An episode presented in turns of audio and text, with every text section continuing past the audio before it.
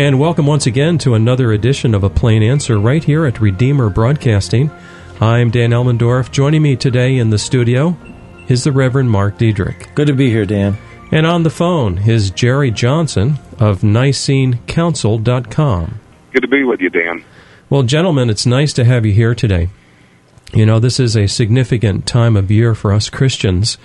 Um, and I'm not speaking about Halloween. It seems like our culture constantly uh, shoves that down our throats, as it were. But something far more significant happened, and that's tied to October the 31st, and that is the uh, start of the Reformation. And so today, here on A Plain Answer, we want to talk a little bit about that, a little bit about Martin Luther and his time frame, what happened then, and then uh, right up until today. And that's such a huge topic. We don't expect to cover everything, of course, in this short program. But um, uh, who would like to get us started just a little bit about uh, Martin Luther? Well, I, I, thought I'd just get us started a little bit, Dan. I just wanted to mention one thing, you know, how important the Reformation really is. I mean, this was a, a huge turning point. Since the resurrection of Jesus Christ, it's probably the biggest turning point in history that we have, and yet the Christian church is so ignorant of it, hmm. and we don't. And the, one of the, my biggest gripes with Halloween has always been that, uh, along with the other negatives that are with it, that it has totally overshadowed the celebration of the Reformation mm-hmm. to the point where I teach. One of the things I do is I teach a few classes at a Christian school, and uh, these are seventh and eighth graders and granted that they are very young, it's a fairly small class, but I gave them one question as a bonus question on a recent test, and I said, What important historic event occurred on Halloween? Mm-hmm. Not one of them got it. Yeah. Not one of them got it. I'm just wondering, Jerry, have you seen that on your end? Um, you know, the the modern church's ignorance of not only Scripture uh, but church history, I believe, has had debilitating effects on the church's ability to push forward with a vision of victory. Mm-hmm. The idea of bringing every thought mm-hmm. captive to the obedience of Christ. Uh, really, the idea of fulfilling uh, the Great Commission. And um, the popular statement uh, made by the American philosopher George Santayana was those who forget the past are condemned to repeat it. And I think we have been uh, probably since about the beginning of the 19th, maybe the end of the 18th century, uh, the American churches really went from a position of believing that knowledge was knowable, that mm-hmm. truth was knowable. And mm-hmm. we went into really a, a non intellectual, or what Dr. Francis Schaeffer called non reason, period. And that is mutated, or I might be able to say denigrated, into actually an anti intellectualism. And the modern church seems to pride itself on its ignorance. Consider what it calls seminary. Oftentimes I hear people joking around that seminary is really cemetery. I've heard that. Somehow there's this badge of honor that goes with being ignorant. But um, Brother Mark is is absolutely right. You ask young people today not just about the Reformation. Uh, I saw a video a couple of weeks ago where a man was going around in uh, public with a picture of Adolf Hitler and asking people, "Do you know who this man is?" Mm-hmm. The majority of people had no idea who he was. Oh my! Yeah, it is. It's kind of sad. Uh, years ago, I taught at a junior college uh, course in Reformation, and one of my first questions was just to get to where these students were at. And I would just, uh, you know, identify Martin Luther, and you would be surprised how many times you would get the answer back. Um, wasn't he assassinated mm-hmm. a few mm-hmm. years ago? Yes. And you know, was, no, yes. that was Dr. Martin Luther King. Martin Luther is entirely different. and these are people who are taking a Reformation course. So you know, well, you just mentioned uh, an important figure in this whole discussion today, and that's uh, Martin Luther. Um, And and I can hear you drinking your water. I know. I'm sorry. mic, I'm sorry. I, did, I didn't realize the ice would be making that much noise. Every time we have a guest here in the studio, we always give them ice water. And, That's and right. so, you know, this is a casual environment. um, help us understand, just for three or four minutes, the life of Martin Luther. Back when was that time frame, by the way? That would have been the 16th century. You're really looking at the beginning of it. Um, it. Brother Mark, you might need to correct me. I believe Luther was born in 1492, and the nailing of the 95 Theses of Contention to the church doors at Wittenberg was 1517. I wouldn't contest you there at all. Eh, That's right. Uh, he grew up, his father was a miner, and Luther was studying law. And uh, on his way back to school, he got caught in a thunderstorm, was almost struck by lightning, and he cried out to St. Anne, which is purportedly uh, Mary, uh, the mother of Jesus' mother. And uh, he said, I will become a monk. And he became an uh, Augustinian monk eventually at uh, Wittenberg. So I guess thunderstorms aren't always bad. No, as much as you hate them with your radio equipment, no. That's right. That's right. You really need to understand that during this time period, the, the medieval period, uh, where the Church of Rome had based things on tradition, uh, mysticism, and there was an ignorance of the knowledge of Scripture, uh, it was still in the Latin, uh, coming from uh, uh, the Latin Vulgate, and most priests could not read the Bible. Most of the sermons were in Latin, and a lot of times the Mass itself the priests did not know what they were saying. But the portrait that was presented of God was that he was this angry, spiteful, vengeful God sitting in heaven. And this is what Martin Luther was grappling with. When he became a monk, he was sure that God hated him. Hmm. And he would confess his sins trying to get right with God and um, he was never sure if he had confessed every single sin. In fact, often he would leave the confessional thinking he had confessed every single one, and then remembering one he didn't confess. and one day in a conversation with his, uh, uh, uh, I think they called it his chief confessor or his primacy, a man by the name of Staupitz. Um, he Staupitz asked Luther, "Don't you love God?" And Luther turned to him and said, "You want me to love God? I tell you, I hate him." Yes. And that was the event that caused Staupitz to send Luther to Wittenberg to study theology. They thought if they uh, really uh, immersed him in the study of Scripture, that maybe he could uh, come away with a different view of God. And of course, it was during those studies, uh, specifically after his pilgrimage to Rome, uh, where he saw Rome just mired in debauchery, that uh, Luther read Romans chapter 1 the just shall live by faith, and the floodgates of heaven were opened up to him. Amen. Yeah. You know, I'm just looking at the clock here. We need to take a short break. I hear the music coming up in the background.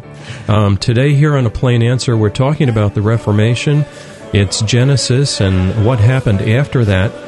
On the phone with us is Jerry Johnson. In the studio is Mark Diedrich. Stay with us. We'll be right back.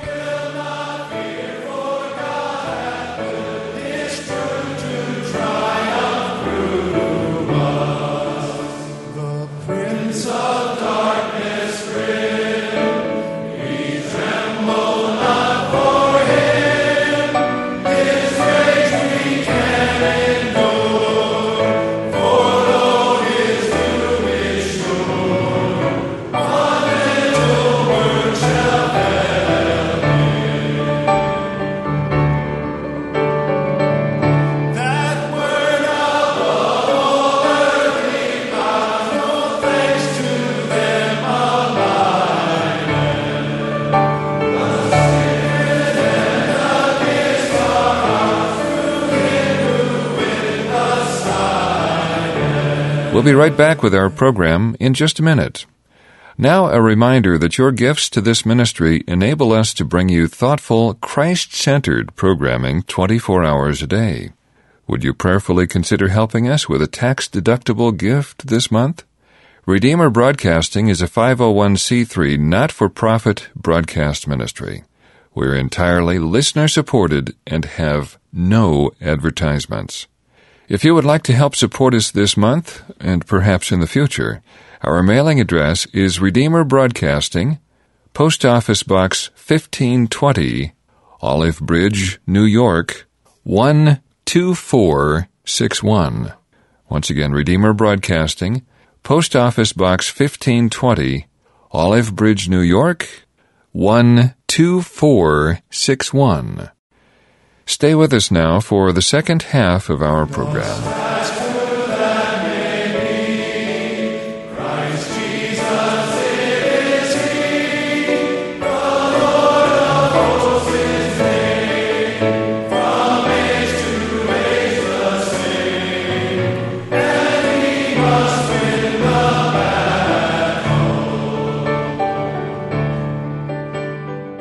And welcome back. You're tuned to a plain answer right here at Redeemer Broadcasting.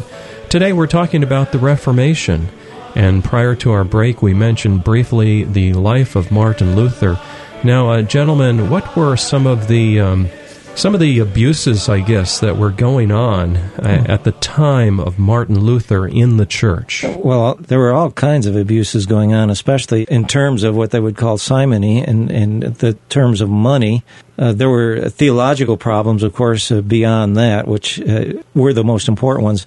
But there was such corruption uh, in the church. For example, most of the bishops at that time were, were mostly political leaders. Albert of Mentz, who uh, was one of the key players, if you will, in the initial Luther nailing the 95 Theses, basically they bought their bishoprics. Mm-hmm. And, and, it was one of those things where they paid the Pope and paid the, the church at Rome. And so what happens uh, then is you've got to if you get this, then you have to, to pay it off. Well, how are you going to pay all this? And of course, at this time, St. Peter's was being built. This mm-hmm. was the big project that was being built. And you have, I believe, Leo X was the Pope at the time, and the deal was cut. And so, how do you pay off this? Well, you sell indulgences. Mm-hmm. And uh, that's when we have the infamous uh, indulgence seller Johannes Tetzel coming around Wittenberg selling indulgences with this little ditty that kind of went when the coin in the coffer rings, then the mm-hmm. soul from purgatory springs. Now, uh, Jerry Johnson, uh, can you expand a little bit on these in- indulgences? Yeah, basically, what they ended up being, uh, what they allowed you to do, and the indulgence that Tetzel was selling was actually a blanket indulgence. It was not only for past sins, but future sins. Hmm. Uh, if I was going to go out and get drunk tonight with my buddies and uh, beat up a couple of guys and and run around with loose women, um, that indulgence, because I had already purchased it, gave me forgiveness of sins. And oh my. Luther actually came across a member of his congregation who had bought one, and uh, he said, "I don't have to worry about purgatory. I don't have to worry about sin. I bought this indulgence." And it's signed by the Pope himself. Mm-hmm. And that's what caused Luther to get angry. Mm-hmm. Um, and when he started working really on his uh, 95 Theses. Now, let me just, just mention this. Uh, last week, I had to suffer in the beautiful state of Hawaii on a beach in Maui. and I'm really surprised that I lived through it. But um, I did get an opportunity to read Luther's letter to Pope Leo X while I was out there on uh, Christian liberty. And Luther did this very long forward to Leo X. And what I what I found astounding in this mm-hmm. was at this point Luther still believed that uh, Leo X was a righteous and good man. Mm-hmm. That's right. That he was getting bad advice and that he was being abused by those who were his advisors. And he begged him, calling him Holy Father, uh, you know, and I think that's something very important is that Luther continued to respect authority.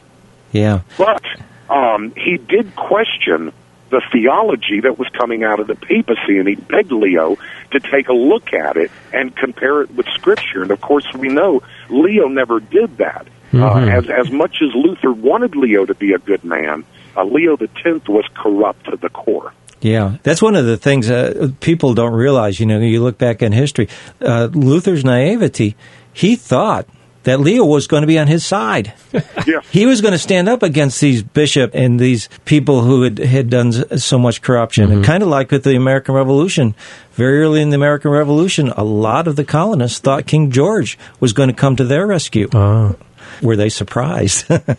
Now, gentlemen, I have a thought as I sit here, and I realize that we've only got about uh, 10 minutes left to this show today. Um, going forward, since uh, the time of Luther, um, what were some other key figures uh, in the Reformation? And also, can you tie it to the whole Protestant movement today? Tie it back to that. Jerry, could you uh, lead us on that for a moment? Yeah, um, Luther, uh, I guess, and I don't know what, what descriptor I would necessarily use. Um, to say he was the catalyst or the lightning rod of the Reformation, I think would be totally accurate. But, you know, there may be Lutherans listening that want to give him a higher role. I do give Luther a very high role. In fact, his commentary on Galatians, I think, is still one of the best out there. In fact, just a little point of trivia it was when John Wesley read Luther's commentary on Galatians that he really started to understand the gospel. So we even see a couple hundred years later how Luther had an effect on the founder of Methodism. Mm-hmm. And the the whole idea that Luther was the catalyst gave rise for other people to rise up and break with the Roman Church state. And you see this, I think, primarily uh, in Geneva uh, with John Calvin and Farel and others, and uh, in Scotland with John Knox. And uh, from there, you really see the heavy influence of uh, Karlstadt, who was a contemporary of Luther's, and also Ulrich Zwingli, uh, with a lot of the Calvinistic theology having a massive impact in England with the Baptist movement. And I know Brother Mark can validate this. The Baptists first came out with a confession in 1644, and this is in England. After the Westminster Confession in 1646, 47, 48, uh, in that time period, it's usually ascribed 1647. Uh, in 1689, the Baptists redid their confession, and there are I mean, literally chapters of the Westminster Confession. That's the confession of Presbyterians that the Baptists lifted right out of the Westminster Confession of Faith and put it into the 1689 uh, Second London Confession. Did this because they believed that the, the Presbyterians had pretty much hit the nail on the head.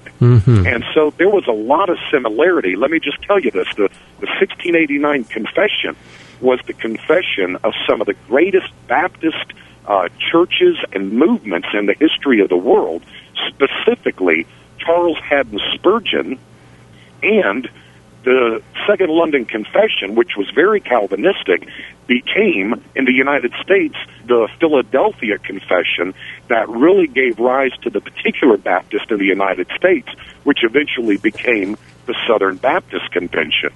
So the Southern Baptist Convention has its roots in a Calvinistic theology very strongly. hmm So, uh, if uh, some of we have a plethora of listeners from different denominational backgrounds, including, I might add, Roman Catholics and hopefully some Orthodox. But for for our friends on um, who are Baptists, um, where might they look up this um, 1689 confession that really is the foundation of uh, the whole Baptist movement?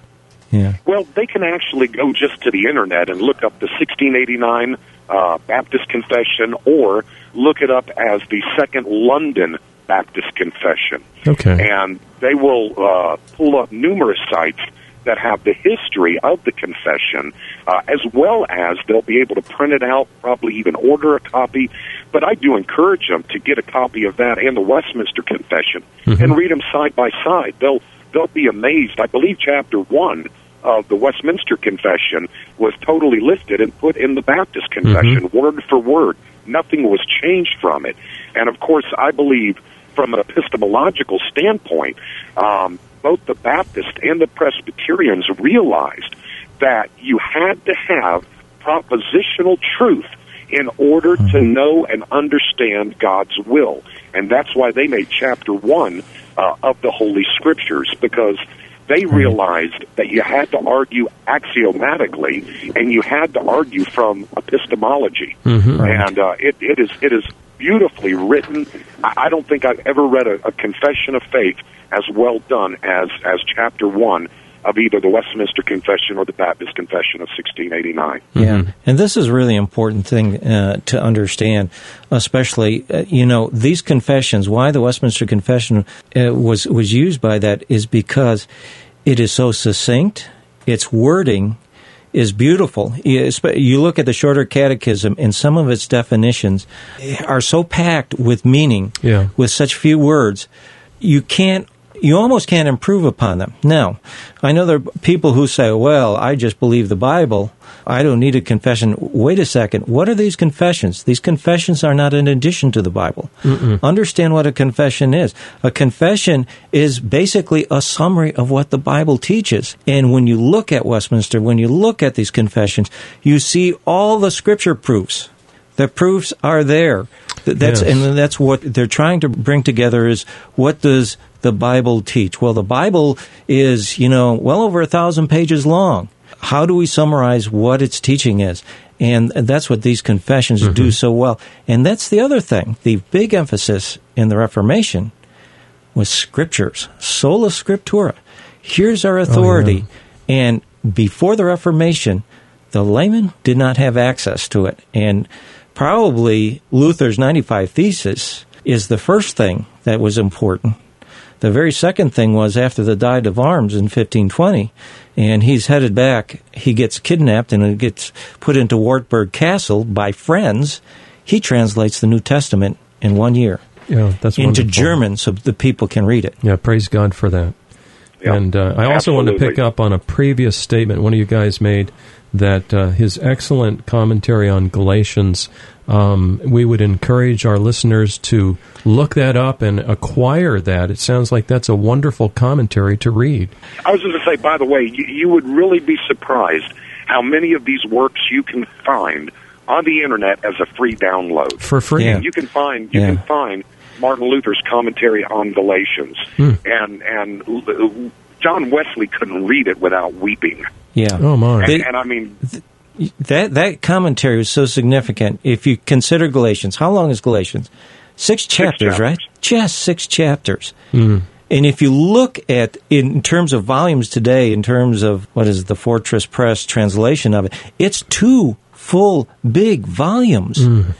You know, which shows how important it was for Yeah. Luther. Many of the other commentaries that he wrote are contained in a single volume, but here six six chapters of Galatians, two volumes shows how important. In fact, it was so important. He he once, and this was a compliment to his wife. He called the book of Galatians his Katie von Bora, which was his wife. Hey, I'm Right. looking at the clock here, gentlemen. We've got about a minute and a half left to our discussion today.